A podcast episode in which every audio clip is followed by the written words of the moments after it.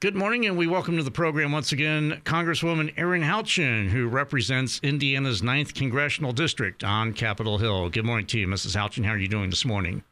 Good morning. I'm doing well. I'm glad to be back in southern Indiana today. Indeed. And uh, of course, uh, a lot going on uh, on uh, Capitol Hill and around the country, but uh, in particular, uh, the the spy balloon and some of the things going on there. And of course, the um, fourth balloon shot down Sunday. And what can you tell us about that and you know, your, your thoughts on these balloons that are going up and everything? Well, I'm certainly proud of our military for their um, actions to safely shoot down the objects. I'm, I'm continue to have more questions than I have answers on the Chinese spy balloon and, and the Biden administration allowing it to traverse the breadth of the United States and, and cross our sovereign border with no action until it was completed, until it had completed its work. Um, you know, I think the Biden administration owes the American people a full explanation of what these objects are and what their purpose is. Uh, quite frankly, they have just not been transparent um, over these last several days, and it's it's uh, certainly disarming. I'm going to com- uh, continue to press, along with my colleagues, for full transparency for not only members of Congress but the American people from the president and his administration. You know, we did have a, a briefing, a classified briefing over the Chinese spy balloon uh, while I was in D.C. last week, but again, it left me with more questions than answers. Um, so, you know, even the Democrats are universal in, in wanting to get more out of this administration. Um, the ranking member of the Intelligence Committee, the Democrat, um, has said he's concerned that the administration is not being more forthcoming with the information that it has. That's going to be ongoing, but I'm very concerned um, that there's not more transparency around what these objects are, what their purpose is, and uh, having more information about the threat that we really face. And uh, you mentioned the uh, vote in the uh, classified briefing on uh, Thursday. Now, were you uh, in on that? Yeah, so I was in the classified briefing um, Thursday before uh, we left D.C. that day.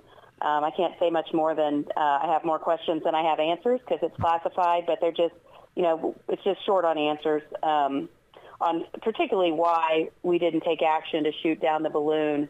Um, you know, multiple opportunities that we had I understand the size of the Chinese spy balloon was greater than what they, they believe these other, you know, objects to be. Um, but, you know, that balloon traveled over, crossed our sovereign border, traveled over sensitive military sites, um, and, you know, we basically allowed it to complete its mission before shooting it down um, off the coast of South Carolina. So, uh, again, more questions than answers. Uh, we need and demand, you know, certainly are demanding more transparency. And then, uh, of course, uh, also last week was the uh, State of the Union address, and uh, you also had a, uh, a guest from our area, uh, and that being Dearborn County Sheriff Shane McHenry.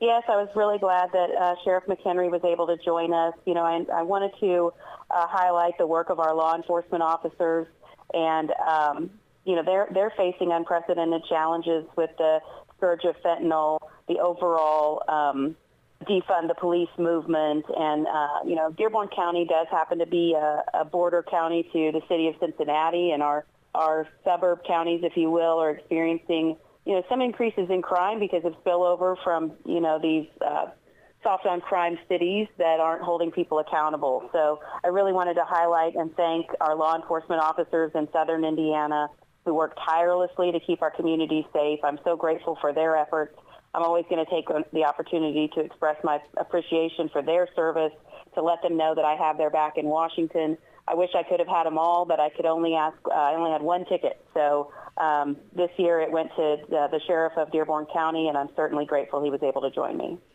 And uh, overall, your reaction to uh, the president's address? Uh, it was my first State of the Union as a member of Congress, so you know it was a historic event with pomp and circumstance. Uh, it was pretty moving when the justices, um, particularly Amy Coney Barrett, you know, entered the chamber. Um, but you know, despite the history of the event, pressing concerns of constituents back home remain. We've still got high crime rates, excessive prices at the grocery store, a wide open southern border, a growing drug crisis, and I could go on and on. Um, Hoosiers deserve action on these issues, and I'm disappointed that the president really did not fully address those pressing issues, the day-to-day issues that Americans face, in his 72 long minute speech. Um, we heard his words um, on, uh, you know, sort of he wanted to unite the country, but then proceeded to attack Republicans throughout his speech. Um, and I think, you know, we need the conservative solutions that go beyond rhetoric. And I've been calling on the president and the Democrats to work with Republicans to implement policies that benefit hardworking Americans. Uh, Republicans are in the majority. It's our responsibility to be a check on the administration. Um, I didn't hear a lot. It was very weak on China. Uh, it was very weak on the border. Uh, he talked a lot about, you know, regulating private companies, um, and uh, he didn't address the, the issue that we face. Uh, we're we're going to be facing a debt crisis that we've not seen uh, at levels that we've not seen since World War II. So I'm really, um, despite the pomp and circumstance and the historical nature of the event, I was certainly um, less disappointed that we did not hear more from the president on those issues. And then uh, moving later on the week, uh, as we uh, continue our conversation with Congresswoman Erin Houchin, and uh, you had your uh, first education workforce hearing uh, later in the week. And in, in specific, you got into phonics based approach to reading instruction, something that hits close to home for you, I understand. Yeah, so um, my son is dyslexic. We knew there was an issue when he was uh, about in first grade, but we didn't get diagnosed him diagnosed until he was in third grade. And if you don't know much about dyslexia, it's a reading disability, um, and it can be overcome with certain methodologies, uh, phonics-based, multisensory instruction. I think in the 1980s we, we veered away from phonics-based learning, and we've seen our reading scores decline precipitously since that time, and the United States is far behind others, um, particularly after COVID, in, in reading scores. And I'd love to see us get back to a phonics, phonics-based approach away from a whole word, uh, whole language um, learning. It's two different methodologies. But what we know in research is that the top 20% of students uh, will learn to read no matter how you deliver it to them. The bottom 20% of students have dyslexia or other reading disabilities. They can only learn to read if you if you deliver it to them in this very specific phonics-based way. And the kids in the middle will learn better if you teach them the way that uh, is a phonics-based approach. So uh, very concerned about our reading scores and making sure every child has the tools necessary to succeed. Um, because once they once they get on the right path, um, you know, my son went from saying he hated school to he loves school uh, just because we figured out uh, what the issue was. So now I did legislation in the state senate to screen kids for dyslexia because we know that 20% of the population has it. Uh, a vast majority of um, they've, they've studied that the, a high high percentage of the prison population has dyslexia or some reading disability. We want to catch this as early as possible and put these kids on the path to success. And uh, you mentioned that uh, you're uh, in the district uh, this morning, and uh, when are you heading to Washington? And then, uh, second part of the question, what do you expect to take place this week on Capitol Hill, if anything? I'm going to be here for the next couple of weeks. On we're on recess. The Senate is in session this week. Um, I do expect that there's going to be some briefings going on with regard to China um, you know, there certainly won't be any business going on in the House of Representatives, but I'll be here working the district. Um, I've got, you know, visits scheduled throughout uh, southern Indiana for the remainder of the week and uh, again next week. And I'll be, you know, I'm glad, to, certainly glad to be home back with, um, you know, my friends and neighbors in the community here in southern Indiana um, and always uh, eager to do the work of the people back in Washington, but it's going to be a, a good good break home here, um, visiting with people in the district. Yeah, and I'm sure that it's also an opportunity to uh, hear from constituents uh, at the uh, various events that you uh, have on your schedule. Hear uh, what's on their mind.